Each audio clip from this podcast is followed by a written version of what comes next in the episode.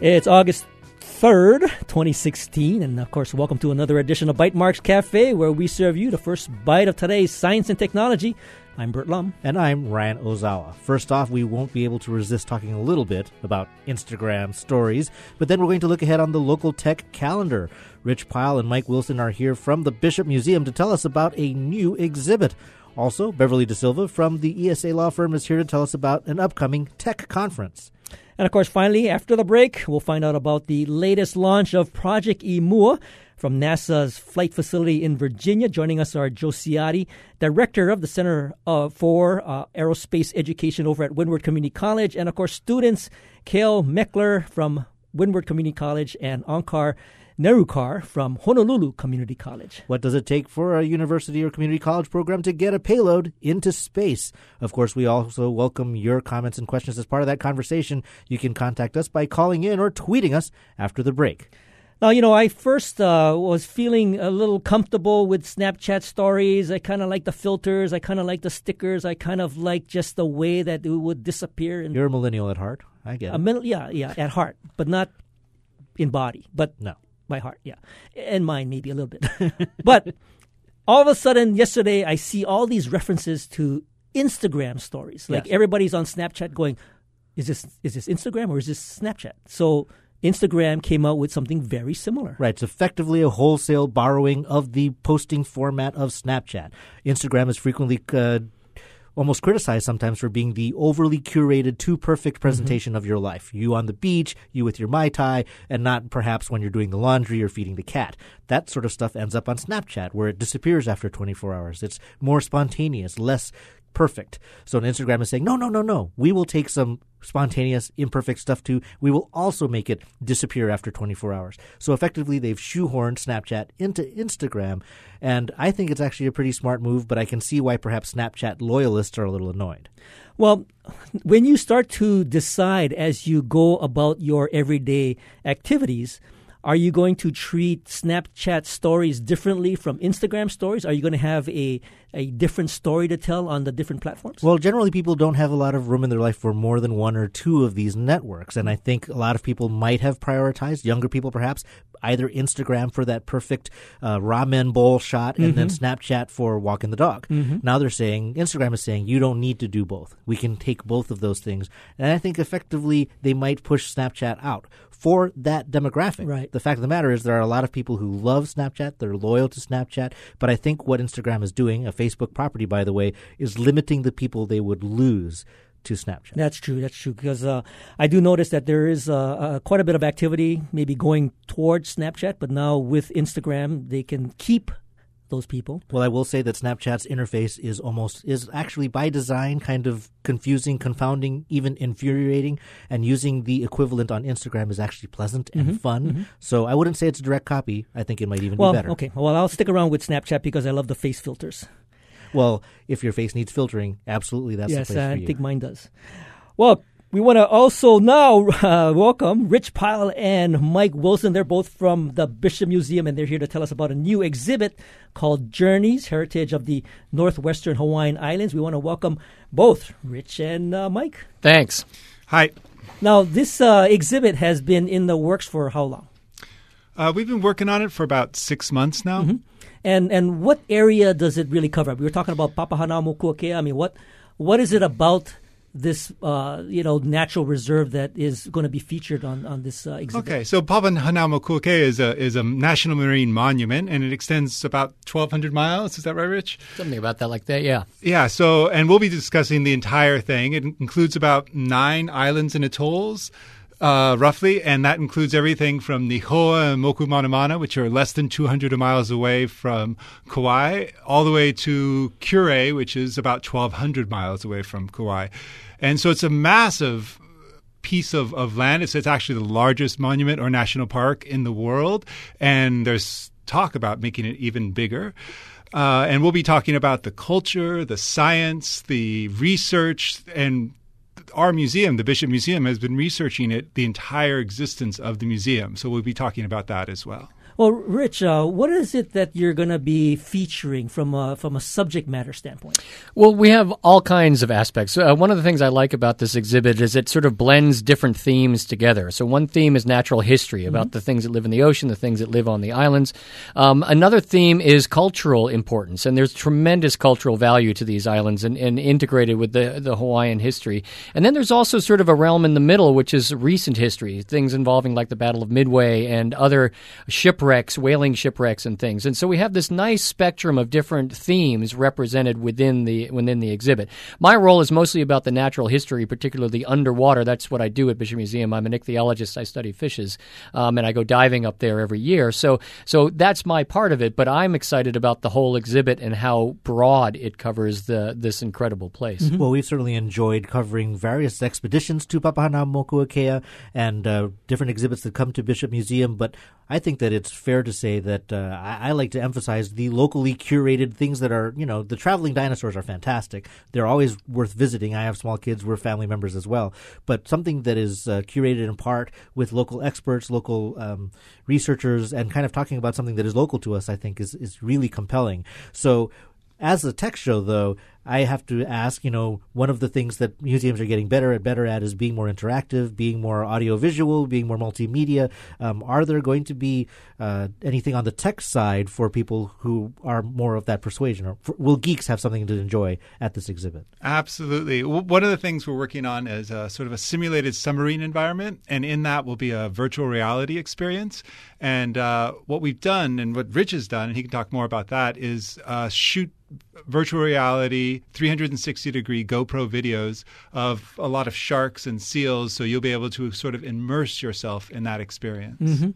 Now, Mike, uh, there has been quite a bit of underwater footage as a result of uh, NOAA's Okeanos going up to the you know northwestern uh, Hawaiian Islands. Will you be able to incorporate any of the videos that are you know being produced as a result of those voyages? Yeah, in the submarine, there's also a porthole that will be showing a, a, whole series of videos, all of, of the underwater, and then in addition, there's another sort of beach video place that'll show all the on land videos, mm-hmm. sort of sequenced together. Well, I, I, I, can imagine the excitement, and VR is certainly a very hot topic now, whether it's for gaming or just for experiencing the world. But Rich, um, is there an application for this kind of technology in live science, or are we mostly talking about a a wow sort of 3D presentation method? Well, a lot of these technologies that end up filtering back into having direct scientific applications start out with the wow factor. And so we're n- relatively new to this technology. Um, I, it was my first cruise this past June that I've ever tried it. But basically, you have six GoPro cameras on a special device that's shooting in all directions. And so you have to get all six cameras in sync, so they're all shooting at the same time. Then you have to synchronize uh, the, uh, the different video feeds together, and then special software stitches it together to create this virtual 360. And 360 doesn't just mean on one plane, it's on all mm-hmm, planes. And mm-hmm. so you can look up, you can look down, you can look everywhere. And trying to capture those videos was a lot of fun and a lot of, uh, of tremendous interest. But we also see scientific applications because we can run transect surveys that capture all directions. It's not just the bias of the, the scientist, which direction they're pointing the video camera, it captures the entire environment. So we're exploring ways that we might be able to use that technology to actually do quantitative science mm-hmm, as well. Mm-hmm.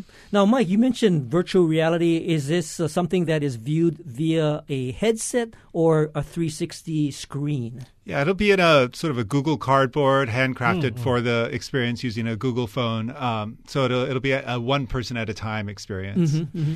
Have you have you started looking at the the different kinds of virtual reality headsets that might perhaps be conducive to, you know, sort of contributing to the exhibit? Well, the a museum has specific requirements because it has to be always on. Uh, which mm-hmm. VR usually you have a phone that and it only has a limited, so it has to be plugged in. It has to be tethered, so mm-hmm, people mm-hmm. can't walk away with it. So there are mm-hmm. very specific constraints to a museum that you would not normally have with your normal VR uh, at home kind of experience. So now, we have to create something that would work that way. Right. Now, Rich, I understand there's a, a, flight simulator component as well. Well, actually, Michael can probably talk more about that. But yeah, it involves the Battle of Midway. Um, and, uh, well, why don't you go ahead and explain that? So the Battle of Midway was the, the turning point battle that defined whether we would lose or win the war mm-hmm. against the Empire of Japan.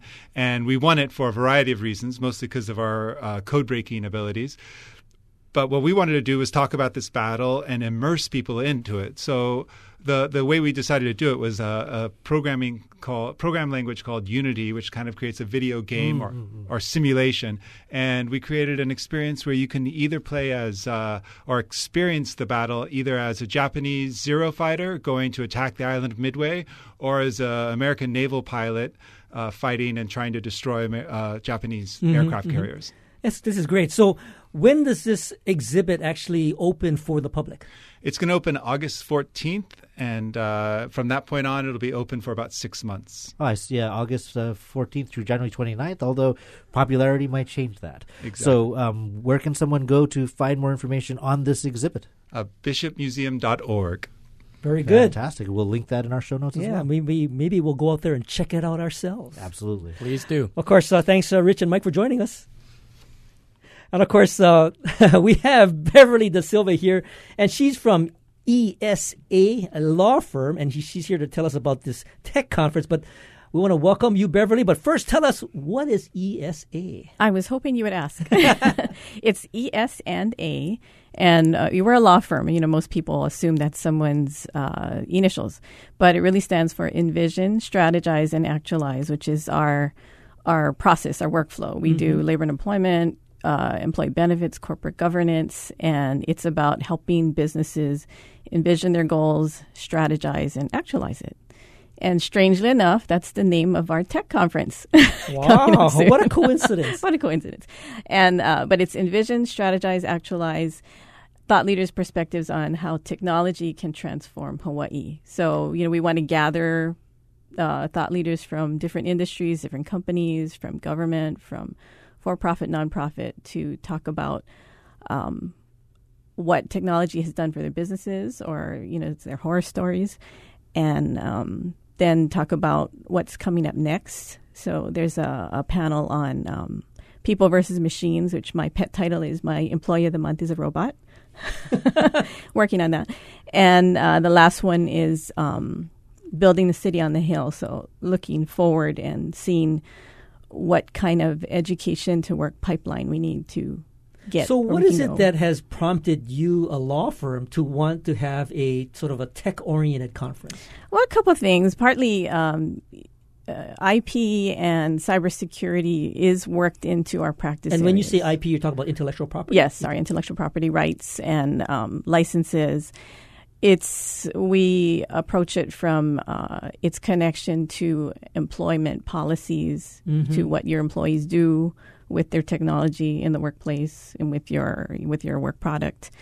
Uh, one of our attorneys, who's also one of the moderators, her name is Sam Sneed. She's the, I believe, she's the only attorney right now who is uh, CIPP certified. So I have to read that to get it right. It's uh, Certified Information Privacy Professional. Oh, got it. So she, you know, that's it's, it's worked into our private our, our uh, practice areas, Mm-hmm. but also it's um, it's it's bigger than that. You know, it's wanting to. Um, I don't want to just say give back to the community, but part of our our, our mission is to um, work on that education to work pipeline to connect the educators with the HR professionals, with people who run companies to make sure that we're taking advantage of you know, what technology can do for the state and to be um, to have a workforce that's prepared to handle all the positions that come with it.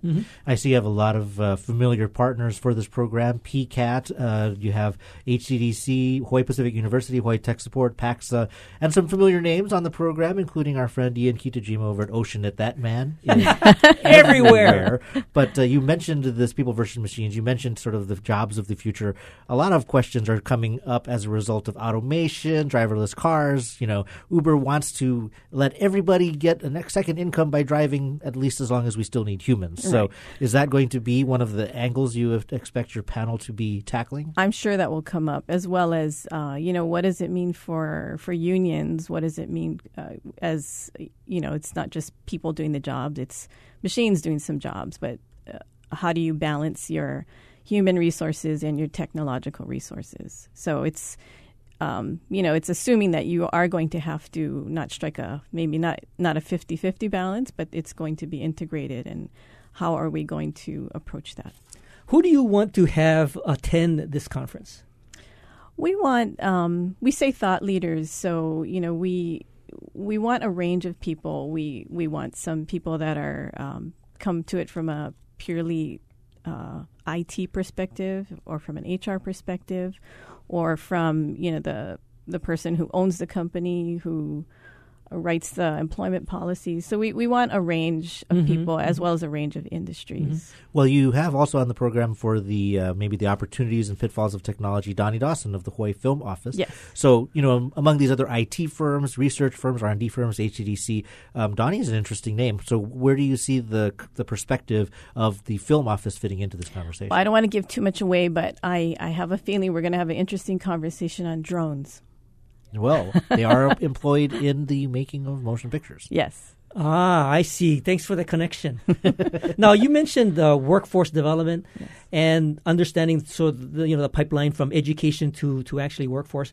Uh, where do you see yourselves playing in helping to facilitate that that sort of pipeline? Because you know we we oftentimes have educators come onto the show and we we talk to people about the workforce development. But how do you see this conference perhaps sort of influencing that?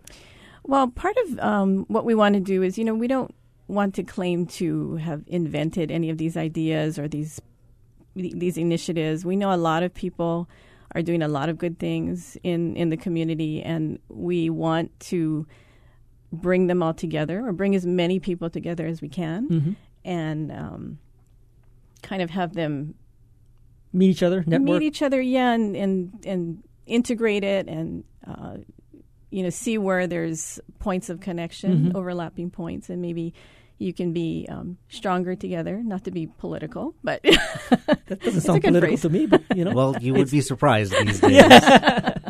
Or so for me, where is where and when does this uh, conference take place? It's August 17 mm-hmm. at uh, Aloha Tower Marketplace ah, in one the of the connection. Yes, yeah. the multipurpose room three, which is a very cool room. It's on the ground level and it will be from 8 to 1.30 which includes continental breakfast and, and lunch. So that is the thursday. Uh, the i believe so. August 18th or 17th, it's a 17th, wednesday. yes. Ah. 17th is a wednesday. The perfect lead into our program. Oh. that's so true. if somebody wanted to register participate learn more where should they go? They can go to our website which is esandalaw.com and look in our news section. We have an item on the conference, or they can also just call me directly, 729 9413 and uh, just say they want more information on the conference. And we'll put it up on the. We have the Eventbrite link, so we'll put the Eventbrite link up on our show notes later on tonight, which should go up about nine o'clock tonight. So. At bytemarkscafe.org. Dot org. Yeah, very good, Ryan. I memorized that one. well, great. thanks Beverly, Beverly for joining us. Thanks so much for having me. I hope to see all of you at the conference. Okay, sounds good. We'll take a short break, and when we return, we'll be joined by Joe Ciotti and students Kale Meckler and Onkar Nerukar to talk about Project Imua. How do you collaborate across four campuses to build a rocket payload and get it into space? Of course, we'd like to hear from you. If you've got a question, you can call 941 3689 or toll free from the neighbor islands at 877 941 3689. And of course, we're live in the studio. You can tweet us your questions at Bytemarks or at Hawaii. This is Bytemarks Cafe. Aloha kako, this is Kuana Torres Kahele, and I'd like to invite you to a day of music and hula in celebration of our beautiful islands and its public radio station. On August 7th at the Paliku Theater, I'll be sharing with you in two back to back concerts songs from my Music for the Hawaiian Islands CD series. Please go to events on hawaiipublicradio.org for more. Join me, Kuana Torres Kahele, at this festive HPR benefit, August 7th at the Paliku Theater. This Saturday on Bridging the Gap, I'm doing an Afro funky brassy set with a little bit of boogaloo. We'll hear some Fela Kuti, Zap Mama, Nicodemus, and so much more. I'm Mr. Nick. Join me this Saturday evening from 6 to 8 p.m. for Bridging the Gap, here on member supported Hawaii Public Radio.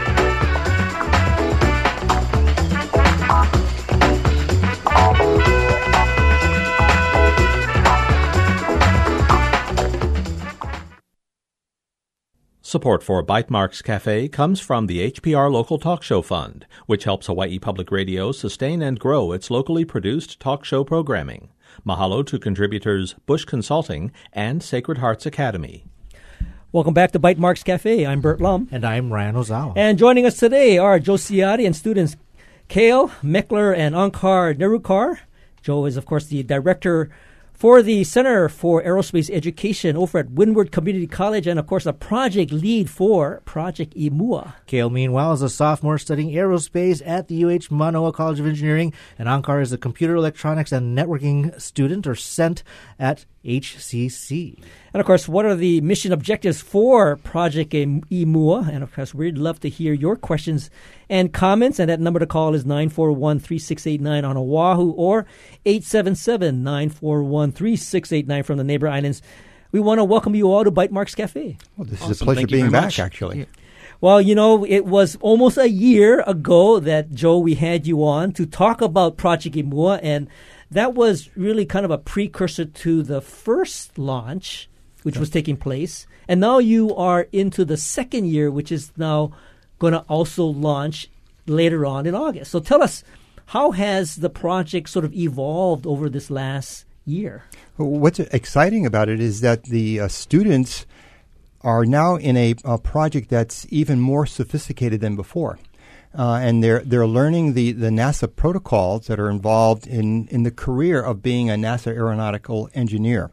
And uh, I, you, when you listen to these students, you'll see how excited they are mm-hmm. about joining in a project that's hands on, project based, and that's real world. And this is the exciting part of it. That the, the, this is um, an assignment that's more than just a classroom assignment. This is an assignment where your project actually fails or succeeds on a rocket.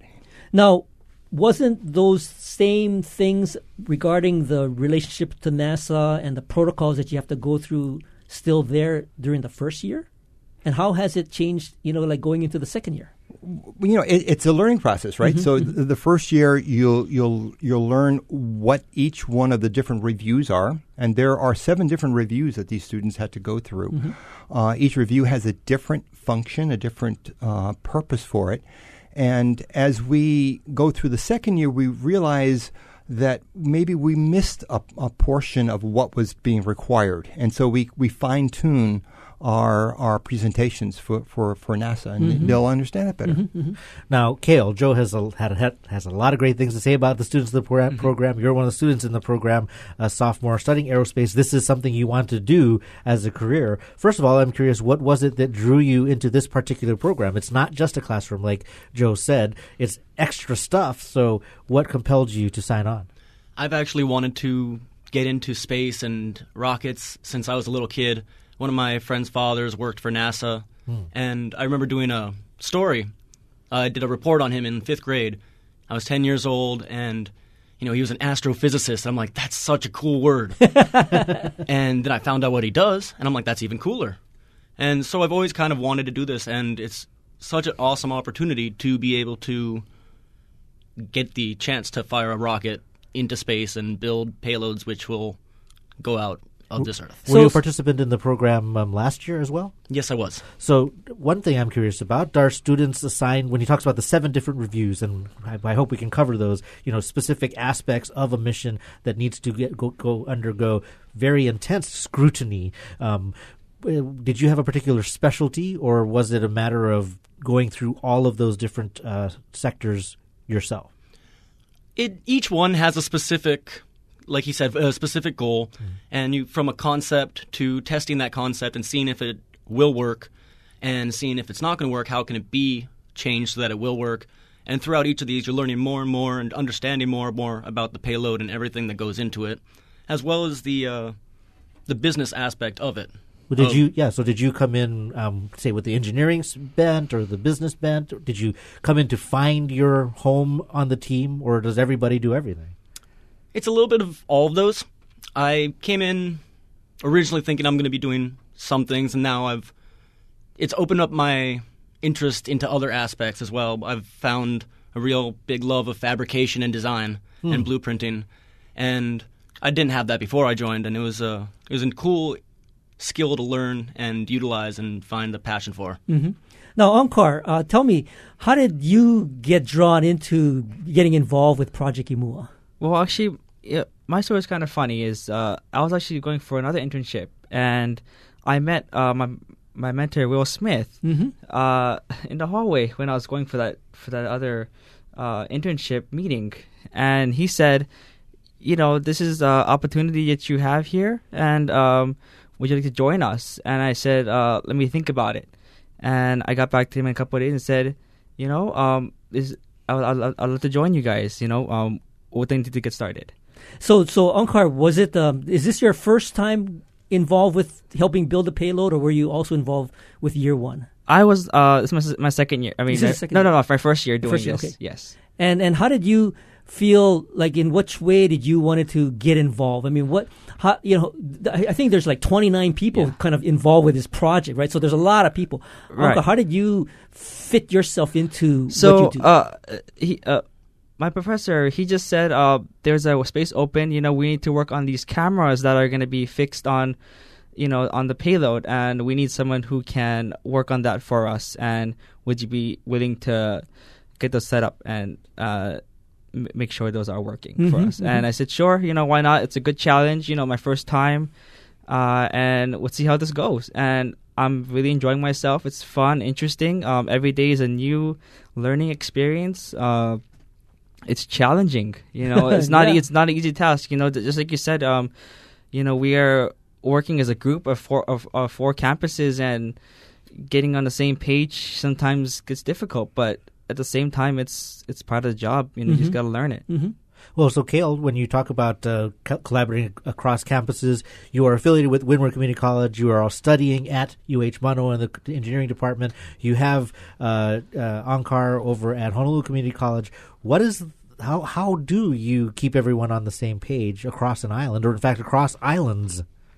Well, Google is very helpful for this. We utilize a lot of the different Google aspects. We Google Slides, um, Google Documents, Google Google Drive, Groups, Hangouts, all these different aspects that Google allows people to work with, and it really helps for getting group meetings together between people on different islands, and you can do video conferencing where you actually can see what you're trying to explain, and you could share documents and share share photos and share data instantly to everybody through the Google Drive or uh, Google Docs and stuff. So and this is through the implementation that the university has system wide, I would imagine. Right. Yes. Yeah. Yeah. But you know, there, there's still nothing that uh, beats face-to-face connections with the students. And today we, we did that. We had all four campuses represented at uh, Windward Community College's uh, aerospace lab, where we, we did a, a full mission simulation test. And and th- this is an important uh, actual uh, event because part of the requirement is to do this sort of uh, mission simulation. And this morning was the reenactment or the the the well, simulation of the actual launch. Right? Could c- kind of walk us through the period of time that you would be actually testing. What is it that you you went like five minutes before, no, three minutes before, five minutes after? I mean, what was the Right. What, sequence what, of what you're doing, you're, you're, you're literally you're testing how the rocket, uh, how your payload is going to do during the entire flight of the rocket when the uh, rocket is active with its power on, on the experiments. So three minutes before the launch, uh, the rocket powers up your equipment that you have specified. So not all equipment has been specified to be powered up. Our first equipment that gets uh, uh, powered up is the neutron detector and that will be uh, powered up, uh, getting ready to boot because it has to go through a computer boot uh, system. It gets fully booted up uh, within that three minute period. And then at uh, uh, T uh, zero, at launch itself, the, the next power sequence comes in, and then we power up our second computer, which then activates our Mobius cameras that you uh, that Onkar is in charge. Uh, Also activates a stepper motor that gets ready for the launch of our Scubber rocket that Kale can tell you more more about. And then throughout the next five minutes, because it takes five minutes to to uh, do the full experiment. Over the next five minutes, the the rocket is accelerating uh, first through a uh, a five second first stage burn. Then it goes through a, a 12 second burn for the second stage. Then the rocket has to be stabilized. Uh, it, it's spinning all the while, which keeps it stable in its flight. But then there is a um, uh, uh, attitude control system that, that s- slows down the rocket so it's no longer spinning. The next stage, then the the skirt has to fall off because all of the experiments on board have to be exposed to the void of space, Mhm. and so we, we wait for that period to come along, and then by about two minutes into the flight, uh, 120 seconds, uh, then Scubber is getting ready t- to be launched. And so we're, we're watching all these things on on our dials, making sure everything is happening, making sure that Scubber is uh, released from the payload at uh, a minute and 20 second, uh, minute, uh, two minutes, uh, 120 seconds from the from the launch itself, and and uh, these students are just monitoring all the dials and making sure everything is going well. Do you actually simulate the launch of this uh, this scrubber? Do you actually have it? Well, I'll let, I'll let Rem- uh, Kale a- yeah, yeah. that. So, so Kale, tell us a little bit about the experiments before we get into the detail of what actually takes place. So, give us a uh, like a high level. What are some of the experiments on this payload? Well, we actually have six different individual experiments that are going on on, on this payload. Uh, each one designed by different campuses and then Mhm. integrated all on Windward Community Campus College. Uh, so we have Scubber, which is S cubed R. It's a super simple sublimation rocket. And, So- and explain sublimation. Sublimation is the transition of a material from a solid state to a gas state instantly with no liquid phase in between. And as that happens, uh, it expands in its volume. And, as, and so we, we're utilizing the expansion of the volume and we're forcing it through a nozzle to create a micro thruster. Mhm, mhm. And so we use the material naphthalene or mothballs because mo- mothballs in the void of space where there's no pressure do sublimate in, in the environments that we are going to be having there. So we're going to utilize that and gain uh, data and understanding about how it works as a micro thruster. So, so this little scrubber rocket um, basically is part of the payload. It's going up on the rocket. It's going up on the sounder sounding rocket, right? It has it has you know the the the sheet gets gets uh, removed, and then this little bitty rocket, which is probably about maybe seven eight inches long. Yeah, about that. Between uh, 7 and 10 inches, because we also have two onboard cameras on the small rocket also looking back over it, Mhm. back at the big rocket. hmm So and and uh, it's it's uh, the sublimation process doesn't create a high amount of thrust. No, not at all. It's, that's why it's considered a, a micro thruster. And we've done some preliminary vacuum test uh, testing of it, of the material, and found that it is actually even lower than we expected, but that was because the vacuum chamber couldn't get to a full void like it's going to be when it gets to space. Uh-huh, uh-huh. Now, for that uh, launch last year, there were seven higher education institutions with payloads aboard this rocket. The, Project Imua team was the only community college team, or with community college participants, that were participating. And when you're describing these additional thrusters, uh, or you know, sort of the deployment of the individual experiments, I'm wondering, Onkar, I mean, is it like a traffic jam up there when it's time for these to be deployed? How do you basically adjust for the fact that your payload isn't the only payload that's trying to get out there and do uh, observations? Well, uh, y- are, are you talking about more of in the laboratory or more once it's up into yeah, space? in, in space when when they're ready to when it's ready to, to be deployed. Well, I mean that's just uh, part of the test. You, I mean, you, you got to trust of what you built. You know, just uh, if you built the thing and you tested it in the lab, and once it goes up there, you just gotta pray that okay, it's gonna it's gonna launch. It's gonna it's it's gonna do its thing that we, we- told it to do. And you know, the whole part of science is if we don't, if it doesn't, if it if it goes, it'll go. And we have made it to, to do so. But if you know, if if it doesn't, you know, happen, you know, it's just okay. What did we do wrong, and what can we do to next year to fix it? Is it a matter of a trap door opening or a, a nose coming off? I'm just trying to envision what the deployment. Uh, you know, no, is. it's uh, you, you go, Keelan? So yeah, we're gonna it's gonna be launched on a stepper motor, which is then gonna just go off into space, and it'll have an initial velocity that'll take it out of the way of the actual rocket, the big rocket. And then with the other payloads, like you're asking if there gets traffic, each of the payloads kind of, as they're going through all these processes, they ask for certain directional things, and if you have deployable things that move outside of where the rocket's going to go, and they kind of work to make sure that nobody gets in anybody's way. So there's like a little flight control happening for the rocket with respect to the other payloads. Right, and that's part of the, the reviews that we go through. Mhm. Uh, so by preventing or by presenting uh, what we need, uh, which direction we'd like to launch our rocket, uh, then they know which payload to pair with us. Uh, because there are, in this particular case, there are five decks that you can have. Mhm. Some of the decks are split. So this time there are actually nine experiments on board.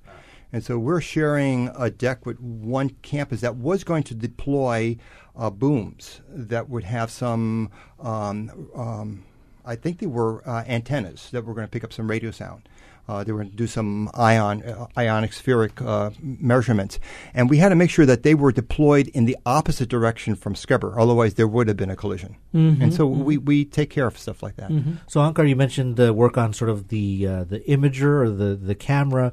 I know that uh, with the launch last year, the primary objective of the instrument project Imua was putting in its payload was to make um, was it uh, radiation observations or or or, A UV or- spectrometer. UV, UV UV spectrometer. yeah. Is that does, does that continue to be the main objective for this second uh, project? Or Y- yes, has that it is uh, th- that is still um, one of the missions that we are uh, we are doing as well. Um, you know, like you said, there, uh, Kale said there are six uh, there are six experiments on board, and that's, that's still one of them. hmm Now, uh, you mentioned earlier that there was a, a neutron detector also as part of the experiment. I know that's something that the uh, Kauai Community College folks developed. Could you could you talk a little bit about what's uh, what is involved with that experiment and what was it trying to detect? Uh, trying to detect uh, Cosmic. yeah, cosmic uh, radiation, neutron and gamma radiation.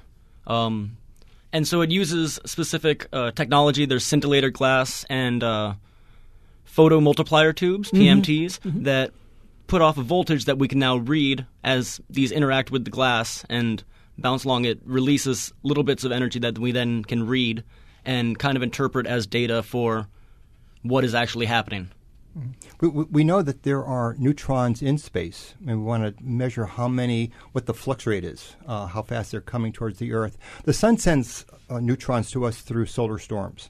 So when there's a solar flare, there'll be a, a major burst of uh, neutrons. Th- this particular detector will pick them up directly. But some of the neutrons uh, are bounced off the atmosphere. What happens is a cosmic ray might hit the atmosphere, hit an atmos- uh, uh, a molecule in the Earth's atmosphere, and out will come a neutron. Or the, a sun's proton will hit the atmosphere, and, and you'll get some more. It's kind of like billiard balls Mhm. hitting a, a cue ball. A- and so we, we can pick up the neutrons directly from the sun or as secondary neutrons. Mhm. And that's what this experiment is doing. So, uh, can you can you describe the flight pattern of this rocket? Because it's not a rocket that's going to leave the Earth's orbit, right? So, what is the flight pattern, and how much time do you actually have for your experiment to run? Uh, it's going to be like a giant arc. It's going to go up uh, on the two stage sounding rockets, and it's going to go up to about 100 miles up.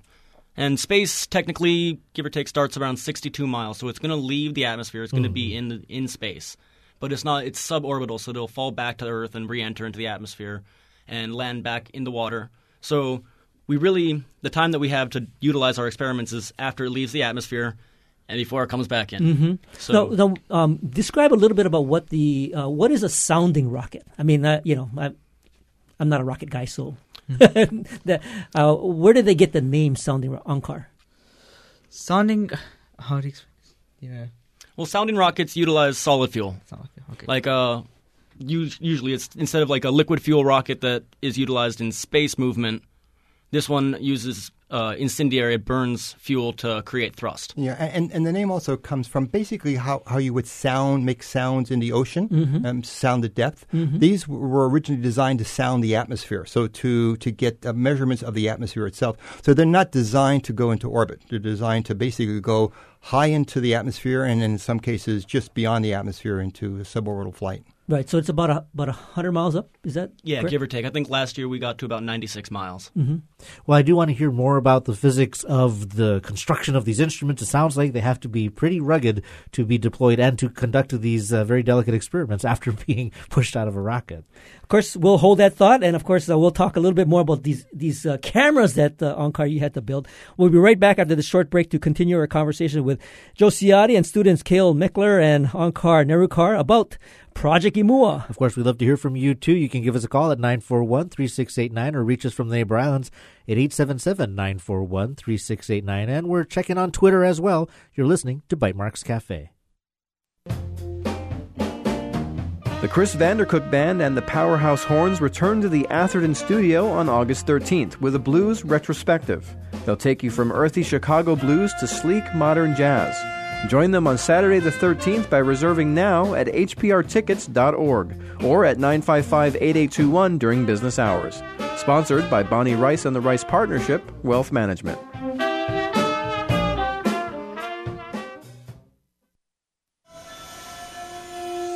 This composer of electronic music is inspired by the sounds of his childhood in Alaska. As I learned human music, I was already pretty well familiar with the sounds of the natural world the sounds of the sea, the sounds of the wind, the various sounds of snow and ice. I'm Sarah McConnell. Join me for With Good Reason, Thursdays at 6:30 on Hawaii Public Radio. Welcome back. This is Bytemarks Cafe. I'm Bert Lum. And I'm Ryan Ozawa, and we're talking to Joe Ciotti and students Kale Meckler and Onkar Nerukar about collaborating to build a rocket payload. And of course, you can give us a call. That number is 941 3689 on Oahu or 877 941 3689 from the neighbor islands.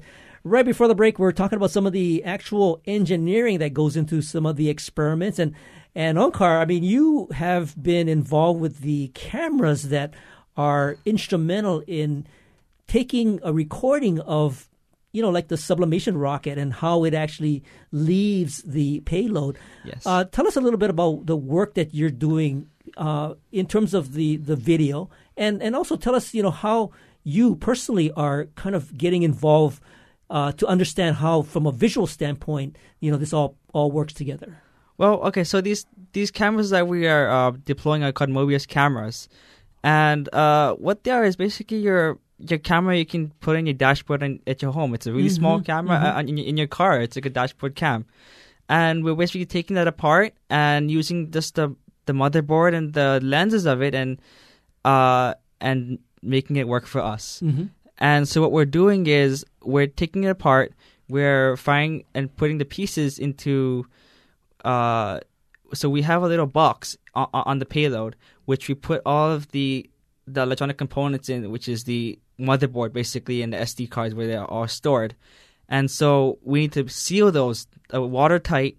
Uh, uh, so um, when when the payload go, gets exposed to the atmosphere and when it comes back into uh, comes back and hit, hits the water, Mhm. we are uh, they're sealed and it's able to get the data recovered instead of being destroyed Right, th- right, by the right, right, elements. right, Um, and these uh, these cameras, so basically we have a pho- uh, one video camera and one photo camera, and what they're doing is basically taking pictures of Scubber leaving, and what we're trying to do is uh, measure the diameter of uh, rocket, which we already know, and as it leaves, we're gonna find the velocity and the distance, how far it travels, Mhm. to uh, to see how fast it ha- um, goes away from the the main rocket. Now there are other ro- uh, other cameras on the scrubber as well, right? And I, I, I think that's that's part of the Kauai team's effort, right? Yes. But tell us a little bit about how that camera uh, communicates back to the payload. So uh, the Kauai team's uh, camera will will be on Scubber, will be on Scubber, and it'll be facing back towards uh, The rocket. towards the rocket itself. And their their uh, their cameras will be communicating via Wi-Fi. So there's there'll be a Wi-Fi signal from Scubber connecting, uh, talking back to the uh, instruments on board the rocket, and uh, doing wireless transmission of photo uh, photos back Mhm, and forth. mhm. The data. Now, Onkar, um, I, th- to be able to do the kind of work you're doing is already remarkable, and Yeah. working with optics and, and technologies like that certainly remarkable. But I think it's it's fair to mention that you are also legally blind. You're visually impaired at least, Uh, and yes. to focus on something um, that works on collecting images and such, I think is is is is pretty special.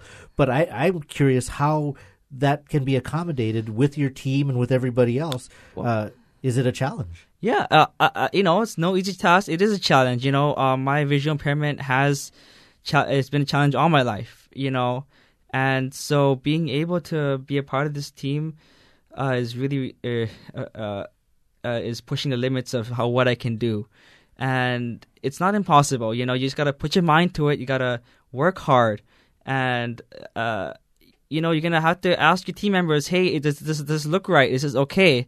You know, you to go to your professors and ask, you know, um, ask uh, ask him or her, uh, you know, um, uh, can you help me with this? You know, I can't put this uh, this screw in in in. Can you help me screw it down? You know, so so these small little fine details. You, I'm gonna have. I need. I I ask my team members as well as my professors to guide me through because, you know, I can't do everything alone. You know, uh, I need I need that assistance to make sure. But it's it's possible. But you got to work as a group. Right. It's a group effort. And and Kale, you know, when I went to visit you folks on that weekend a couple of weeks ago, Mm-hmm. um, I noticed that there was a really good kind of working relationship that you had with Onkar. I mean, it was it was like a you know you you had some team uh, project that you had to both collaborate on. Can you kind of tell us a little bit about how that relationship sort of evolved? Absolutely. I mean, when he came in in this year into the Project Imua, you know, it- I hate to say it, it was, it was kind of funny having a guy who's legally blind working on the optics aspect, Mhm. but seeing that he he knows exactly what he's talking about and he knows exactly what needs to be done, um, it, it is inspiring in a sense, and I just enjoy being able to work. Just everybody on the team is is nice. Nobody's gonna nobody's an uh, an unhappy person, Mhm. and so it lends a lot to being able to work together easier because there's not a lot of attitudes that kind of go against each other. Everyone knows that it, this is all about the group team and making it succeed.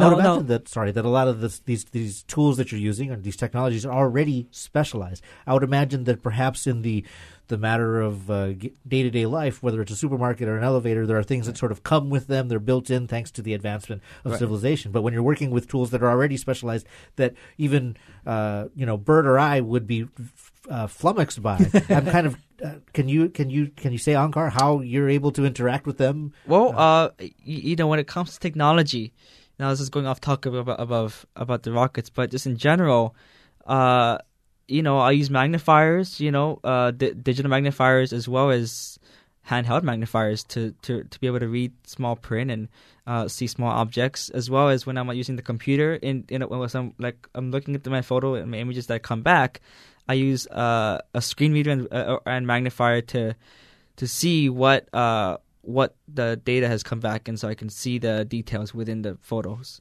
Now, I, I don't want to put uh, you or Kale Yeah. on the spot, but uh, you know, when you work on a project like this and you have some deliverables and you have some protocols that, that NASA is demanding, do you feel us any sense during this process of, of pressure, the pressure that you know would have been uh, perhaps exhibited by some of your teammates, and you know, do you want to? Did you ever want to tell them, "Hey, get off my back"? I mean, I'll, you know, I'm going to do it, and Yeah, just no. give me some. I mean, Definitely. You know, yeah, there, there are those there are those moments where you know you, you just want to work on your own. You don't want someone behind your back kind of watching you.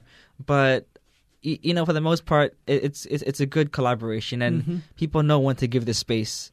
And as far as stress, I mean, there's always going to be stress. It, it, it, it, it's like a it's like a work environment. It's like you're at a job. You know, this is not just a a cosmic experiment like uh, what, uh, what Joe said. It's you're you're phys- it's like you're at a job environment. Well, and then it's probably a, a high high um, stress job because I mean you are delivering a payload to NASA, which we will talk about because you have to go to Virginia in a, in the next couple of days and Right. and and actually watch this uh, um, rocket launch your payload into space. Right. And throughout the entire thing, we have these deadlines that need to be met, and if they're not met, then we don't fly. Yeah. And so that pressure definitely we, we feel it when it's coming down to crunch time, and but we also realize that getting mad at anybody isn't going to help get the project done. Yeah. And it's being not- supportive is more the is it's a better way to get everything. Stay late, just get Right. it done, and Right. and It's not don't it's, it's not a nine to five job, you know. Uh, uh, you know, you stay late at school till like seven, eight, nine, ten o'clock at night. Even even past them, so, so, some of the students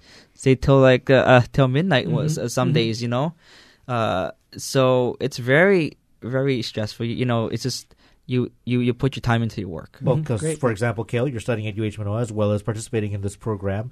Um, Correct. You, uh, it's not so much a matter of a grade, right? This project. So how do you balance that? How do you keep your your your own studies and that objective tied in with this team objective where so many other people are relying on you and there is an outside agency NASA that's also have have these requirements Um, I don't sleep very much. That helps. so, uh, um, I always try to focus on my school because that's really why I'm doing this entire thing. If I ha- if I wasn't in school, I wouldn't get the chance to be in Project Imua in the first place. Mhm. So I want to make sure that my studies are always going to be number one. and that's number two. Like it, it as far as responsibilities go and time uh, dedication, they're they're definitely high up on priorities, and because you have to get it done because you have 28 other people counting on the work that every person is doing. Right. Now, Joel, you had the mission simulation today. I, I take it it was a, a, a success.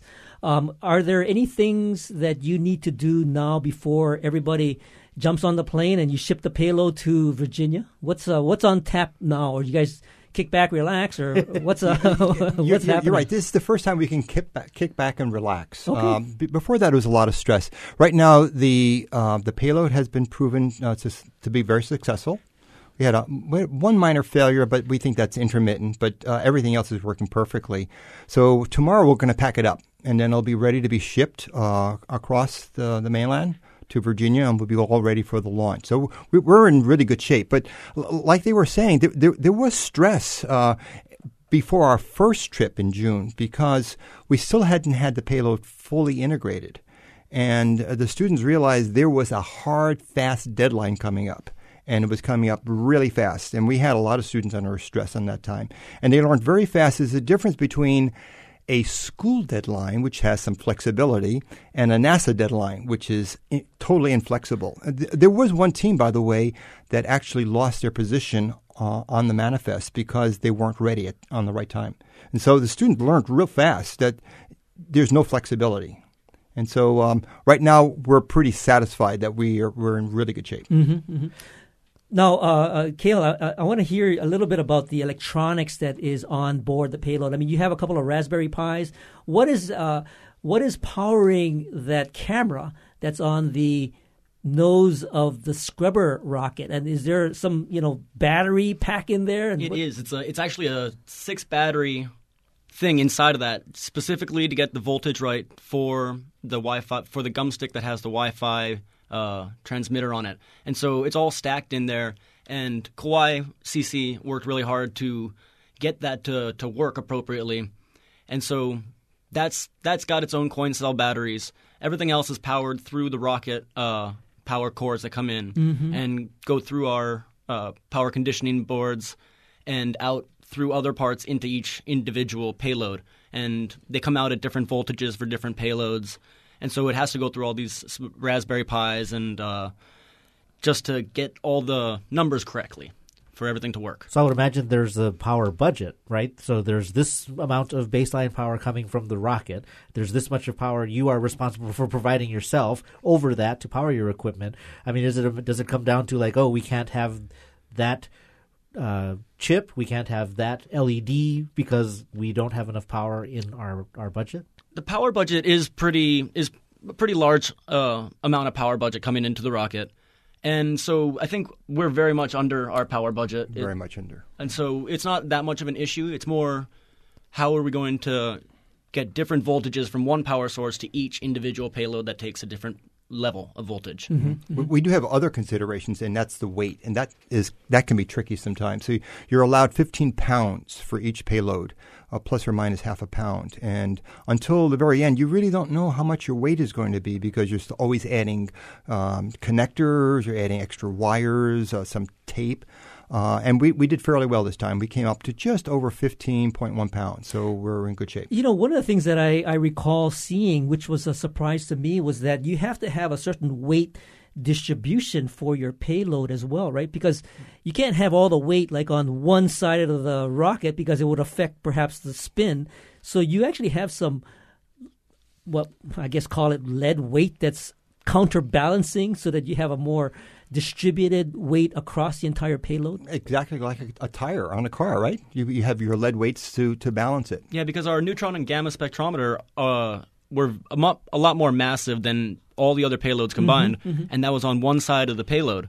And so, in order to balance it, it has to be within an inch of the center and has to balance on a one by one inch piece from the center of your payload to make sure that there's no uh, weights that are going to pull it in one direction or another. So we had to add in almost three pounds of lead Huh. On the opposite side of the payload just to balance everything out. Adding weight, that's interesting. Yeah. So, uh, Onkar, for your equipment, were, did they have to pull off things or throw things out? Well, lu lucky the cameras are, sn- uh, are small enough where they don't add too much weight. So uh, no, uh, yeah. No, so so Onkar, you know, when you get your uh, uh, recordings back, uh, will you be posting them up on the website? What will you be? Well, I, I know you mentioned that you will be able to see uh, and detect the, the the the velocity that the scrubber is leaving. Right. Um, will you be able to show that as a let's say up on the website and kind of show your analysis? So what I'll do is after I get the, the data back, what I'll do is I'll create a scatter uh, a scatter chart Okay. plot, and you know create that and show that to the uh, my teammates in my group here, and along with that is the photo and the videos will be posted on our Google Drive, so everyone can see it in the in the sequence that you know it, it came out. So uh, it'll be available to the to the whole group. Mhm. Uh, yes. And and and Joe, um, so this is the third, this is the second year. Can you give us a little sense as to what do you have in mind for year three? Is there going to be a year three? We're, we're actually uh, thinking about it. Uh, it's going to need uh, additional funding because our funding is running out after the second year. Uh, we're looking at possibly improving on scrubber. We might add a heating u- u- uh, element to it, and so if to you get heat the, the to, to get those mothballs to let go. exactly let go get those gas. moths out of the, the out of the nozzle. Yeah, we, we want the mothballs to to sublime faster. Uh-huh. The more sublimation you have, the greater your thrust will be. Mhm. And then we're, we're looking at maybe even improving the cameras. Right. Yes. So even the cameras, so instead of having a fixed uh, lens camera, we can have like a swivel a Mm. swivel lens camera instead. It's just a, a thought that I have in my mind when I was thinking sitting outside today. Well, I hope there is a year three, but uh, I imagine you're both on going to go to see the launch. Is that correct? Uh, I'm, yeah, I think we're both going, correct? Uh no, actually, I I went in June the the past the, the, the, uh, for the integration Mhm. i i in Wallops. Ah, I see, I Um, so um, Kale is going to be going. So, how will people who aren't as lucky as Kale be able to watch this uh, launch? NASA usually streams its launches, and uh, if you look at the NASA TV website, they usually stream at ustream.tv. So if you look at that website, ustream.tv, you'll be able to see the launch. The launch is usually at 6 o'clock in the morning Eastern Daylight Time. So, So here in Hawaii, about about midnight.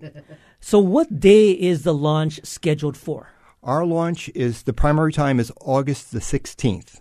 Uh, there is a contingency launch for the next day, the 17th. Mhm. Um, the only thing that could um, interrupt that might be weather, or we might be in a uh, in line with a fishing boat because uh, that coastline of Virginia has a lot of fishing ships, and so they're usually uh, advised to stay away from the launch site, but sometimes they stray in. Mhm. Great. So we'll post up the uh, the link to the stream and and Kale and I guess what you gotta have a bunch of tea, a bunch of people going up with you. Yeah, I think there's going to be eight or nine of us going up on this trip. great, great. So we'll definitely uh, put that up there, and and everybody can follow on August 16th the live launch of Project Imua from Wallops uh, Flight Facility over in Virginia.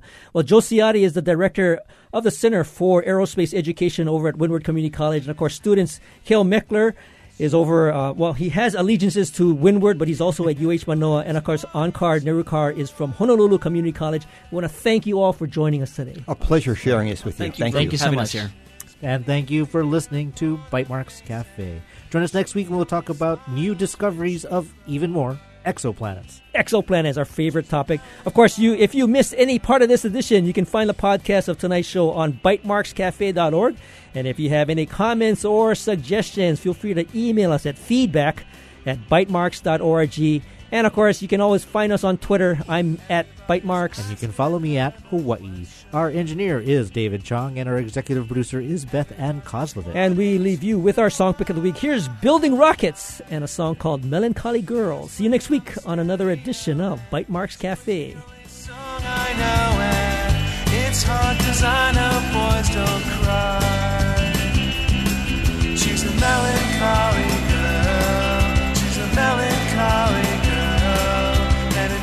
stops raining.